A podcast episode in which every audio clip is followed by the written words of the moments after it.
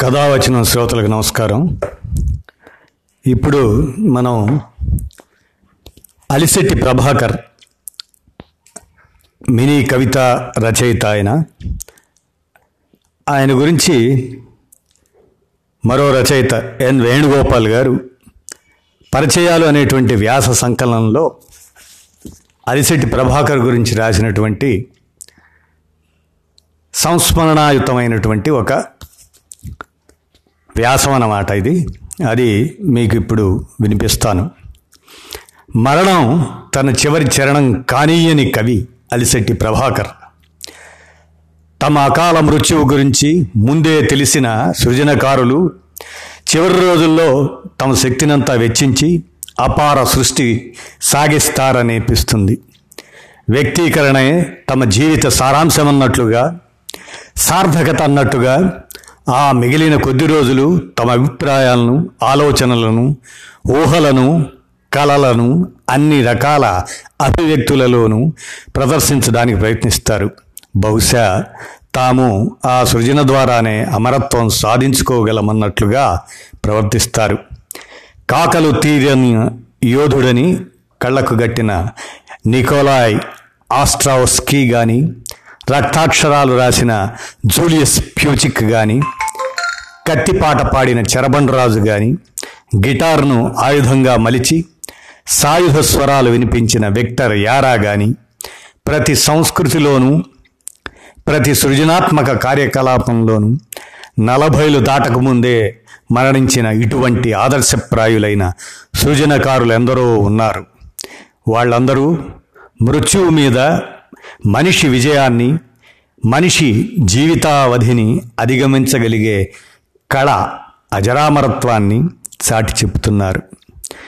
ఆ అద్భుత నిరంతర దారలో చేరిన అపురూపమైన పేరు అలిసెట్ ప్రభాకర్ది. మరణానికి కొద్ది రోజుల ముందు మరణం నా చివరి చరణం కాదు మౌనం నా చితాభస్మం కాదు కాలం అంచున చిగురించే నెత్తుటి ఊహను నేను అని రాస్తున్నప్పుడు పలికినది ప్రభాకర్ కవితాభివ్యక్తి మాత్రమే కాదు.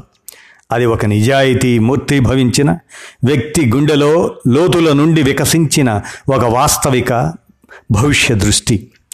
తాను మన మధ్య నుంచి వెళ్ళిపోయి ఇప్పటికీ ఇరవై ఆరు సంవత్సరాలు గడిచిపోయిన తర్వాత ప్రభాకర్ గురించి ఇవాళ ఏమి చెప్పబోయినా ప్రభాకర్ తన గురించి తాను చెప్పుకున్న దానికన్నా ఎక్కువ ఏం చెప్పగలం అనిపిస్తున్నది. చిత్రకారుడుగా ఫోటోగ్రాఫర్గా కవిగా కల్లోల కరీంనగర్ జిల్లాలో గ్రామాలు మేల్కొంటున్న చప్పుడు వినబడుతున్నప్పుడు ఆ చప్పుడును అక్షరీకరించిన ఆ మేల్కొంటున్న గ్రామాలకు అండగా నిలిచిన విప్లవ రచయితల సంఘం కార్యకర్తగా నాయకుడిగా ప్రభాకర్ సామాజిక జీవితం బహుముఖాలుగా విస్తరించింది. తొలి యవనంలో కవితా రచన ప్రారంభించి ఆ తర్వాత గడిచిన రెండు దశాబ్దాలలోనే ఆరు కవితా సంపుటాలు అచ్చువేసి అంతకన్నా ముఖ్యంగా ప్రతిరోజు దినపత్రికలో సమకాలీన సామాజిక రాజకీయ సాంస్కృతిక అంశాల మీద కవితాభివ్యక్తి చూపి ఎందరికో కంటో పాఠమైన అద్భుత చరణాలన్నింటినో సృష్టించి కవిగా ప్రభాకర్ అపార ప్రజ్ఞను ప్రదర్శించాడు. బతుకుదేరువు కోసం ఫోటోగ్రఫీని ఒక సాధనంగా ఎంచుకున్న అద్భుతమైన ఊహాశాలిత ఉన్న ఒక కవి కన్ను ఆ కెమెరా కటకానికి కూడా కొత్త పాఠాలు నేర్పగలదని ప్రభాకర్ తీసిన ఫోటోలు చూపిస్తాయి.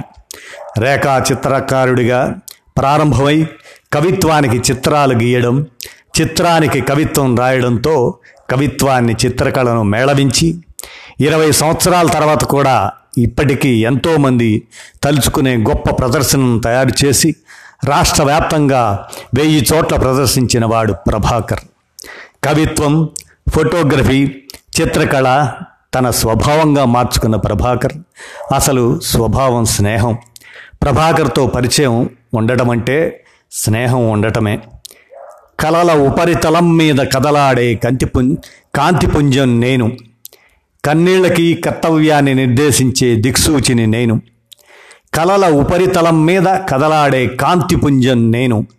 కన్నీళ్ళకి కర్తవ్యాన్ని నిర్దేశించే దిక్సూచిని నేను అంటూ గొప్ప ఆత్మవిశ్వాసంతో ఒక రకంగా వీలునామాలాగా రాసిన మరణం నా చివరి చరణం కాదు. కవితను ప్రభాకర్ తన వ- మరణానికి వారం రోజుల ముందు ఒక పత్రికకు పంపాడు. ఆ కవిత ప్రభాకర్ మరణించిన తర్వాత ఆరో రోజు అచ్చయింది.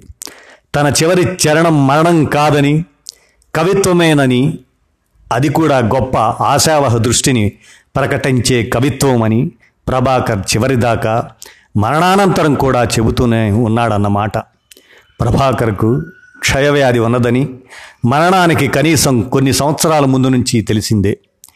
వైద్యశాస్త్రం ఆరోగ్య సేవలు వికసించిన ఈ రోజుల్లో క్షయ అంత ప్రాణాంతక వ్యాధి కూడా కాదు. అయినా ప్రభాకర్ చనిపోయాడంటే ఒక స్థిరమైన జీవనోపాధి బతుకు మీద భరోసా వల్ల వచ్చే ఆరోగ్యం లేకపోవడం వల్లనే.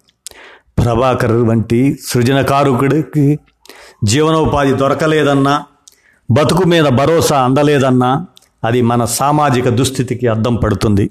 అయితే ఆ ఆర్థిక అనిశ్చితత బతుకు తెరువు లేకపోవటం ప్రభాకర్ను సృజన కార్యకలాపం నుంచి ఎప్పుడూ దూరం చేయలేదు. తన సున్నిత హృదయం భావుకత్వం ఏ ఒక్క క్షణాన ఆ ఈతి బాధల కింద పడి నలిగిపోలేదు.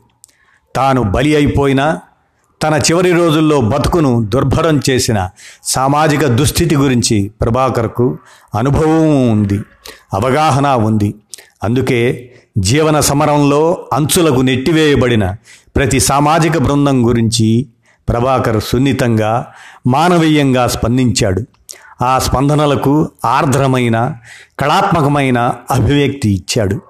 ఆ బృందాల జీవన దుస్థితి గురించి ఆ దుస్థితి నుంచి బయటపడటానికి వారు జరుపుతున్న సంఘర్షణ గురించి ప్రభాకర్ చాలా సానుభూతితో అర్థం చేసుకున్నాడు. ఇతరులందరికీ అర్థం చేయించడానికి ప్రయత్నించాడు. యమకూపంలోకి తోయబడిన అభాగ్యుల గురించి అలెగ్జాండర్ కుప్రిన్ ఒక శతాబ్దం కింద రాసిన కడుపు దహించుకుపోయే పడుపుగత్తె రాక్షస రతిలో అర్ధ నిమీలిత నేత్రాల భయంకర బాధల పాటల పల్లవిని శ్రీశ్రీ అర్ధ శతాబ్దం కిందనే వినిపించిన బహుశా అంతకన్నా బలంగా ప్రభాకర్ ఆరు పంక్తుల వేశ్య అనే కవితలో చెప్పాడు. శవం వశం పుండు పండు లాంటి మాటల సంయోజనంతో పాఠకులలో ఆలోచనలు రగిల్చాడు. విషాద సాక్షాత్కారం అనే మరొక కవితలో కన్నీళ్ళను ఏ భాషలోకి అనువదించినా విషాదం మూర్తీభవించిన స్త్రీయే సాక్షాత్కరిస్తుంది. ఎక్కడ కన్నీటి తరంగాలు ఉప్పొంగినా అచేతనంగా అలల చేతల మించి రాలిపడిన భాగినే దర్శనమిస్తుంది అని రాశాడు. స్త్రీల దుస్థితి గురించి ప్రభాకర్ ఇంత లోతుగా ఆలోచించడానికి కారణం చైతన్యంతో అవగాహనతో వికసించిన సహానుభూతి మాత్రమే కాక స్వీయానుభవంలోని దుస్థితి కూడా అయి ఉంటుంది. అప్పటికే అతలాకుతలమవుతున్న చేనేత కార్మిక కుటుంబాలలో తాను తన కుటుంబము బంధువర్గము కూడా ఉన్నారు. జగిత్యాల శ్రీశిల్లలోని విప్లవోద్యమం వికసించడానికి అటు ఇటుగా అక్కడి చేనేత కార్మికుల జీవిత అల్లకల్లోలానికి గురి కావటం మొదలైంది. ఆ ప్రాంతాల నుంచి ఎంతోమంది సృష్టికర్తలు పత్తిని దారంగా సాగదీసి బట్టగా పునర్నిర్మించగల అద్భుత నిపుణులు బతుకుదెరువు వెతుకులాటలో పడమటికి వలస వెళ్ళడం మొదలైంది. బొంబాయి షోలాపూర్ కొల్హాపూర్ భివాండి సూరత్తుల దాకా వాళ్ళు వెళ్ళని కేంద్రం లేదు. చేతిలో అద్భుత కళా నైపుణ్యం ఉన్న ఆ మహా కళాకారులు ఆ కార్ఖానాల్లో రోజు కూలీలై పందుల దొడ్లాంటి ఛాలల్లో దుర్భర జీవితం గడపదొచ్చారు. ప్రభాకర్ను కరీంనగరంలోనూ అంతకన్నా ఎక్కువగా హైదరాబాదులోను చూచినప్పుడల్లా ఆయనకు ఆ చేనేత వలస కార్మికులకు ఉన్న పోలికే నాకు గుర్తుకొస్తూ ఉండేది. ప్రభాకర్ మరణంతో ఆ పోలిక ఇంకా సంపూర్ణమైంది. ఒక్కటే తేడా ఏమంటే ప్రభాకర్ తాను పుట్టిన కులవృత్తిని వదిలి ఆ వృత్తిలోని అద్భుతమైన అల్లకం నేర్పును పడుగుపేకల కలనేత కళాతత్వాన్ని చిత్రకళలోనో ఫోటోగ్రఫీలోనో కవిత్వంలోనో సాకారం చేసి చూపుదామనుకున్నాడు. అంటే సారంలో తన వారసత్వాన్ని కొనసాగి కొనసాగించదలిచాడు. రూపంలో మాత్రం తన వాహికను మార్చుకోదలిచాడు. తన చుట్టూ కులవృత్తిలో ఉన్నవాళ్ళు వలస కోసం పడమటికి చూస్తే ప్రభాకర్ తూర్పు వైపు చూచాడు. అది కరీంనగర్కో హైదరాబాదుకో మాత్రమే పరిమితమైన భౌగోళికమైన తూర్పు కావచ్చు.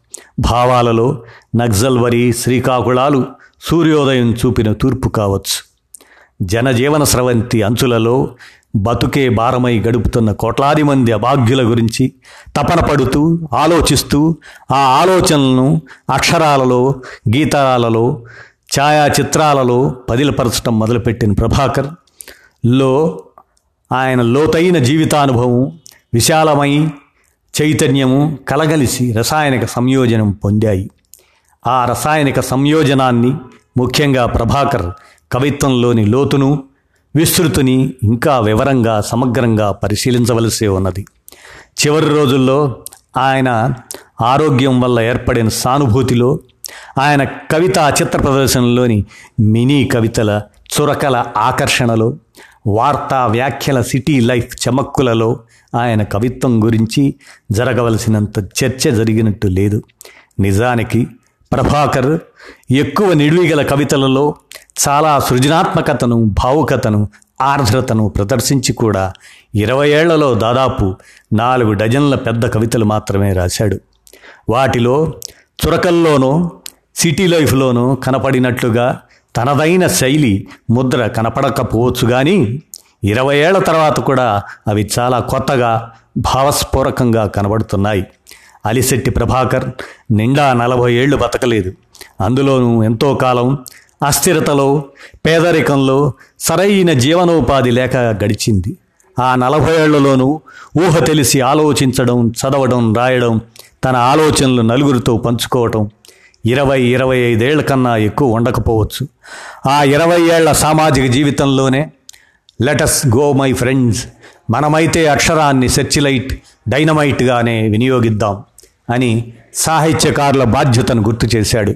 ధ్వనికి ప్రతిధ్వనికి మధ్య నేను హింసకి ప్రతిహింసకి మధ్య నేను విధ్వంసానికి నిర్మాణానికి మధ్య నేను ప్రాణ వ్రణానికి రక్త కణానికి మధ్య నేను వధ్యశిలకు కళలకు మధ్య నేను మౌనానికి మానవాగ్నికి మధ్య నేను చిరిమిన గాయాలకు చిందిన వెలుతురుకు మధ్య నేను కన్నీటి లోయలకు కాంతి శిఖరాలకు మధ్య నేను అణిచివేతకు ఆయుధానికి మధ్య నేను అని సరంగు అనే కవితలో బుద్ధిజీవిని నిర్వహించవలసిన సరంగు పాత్రను వివరించాడు.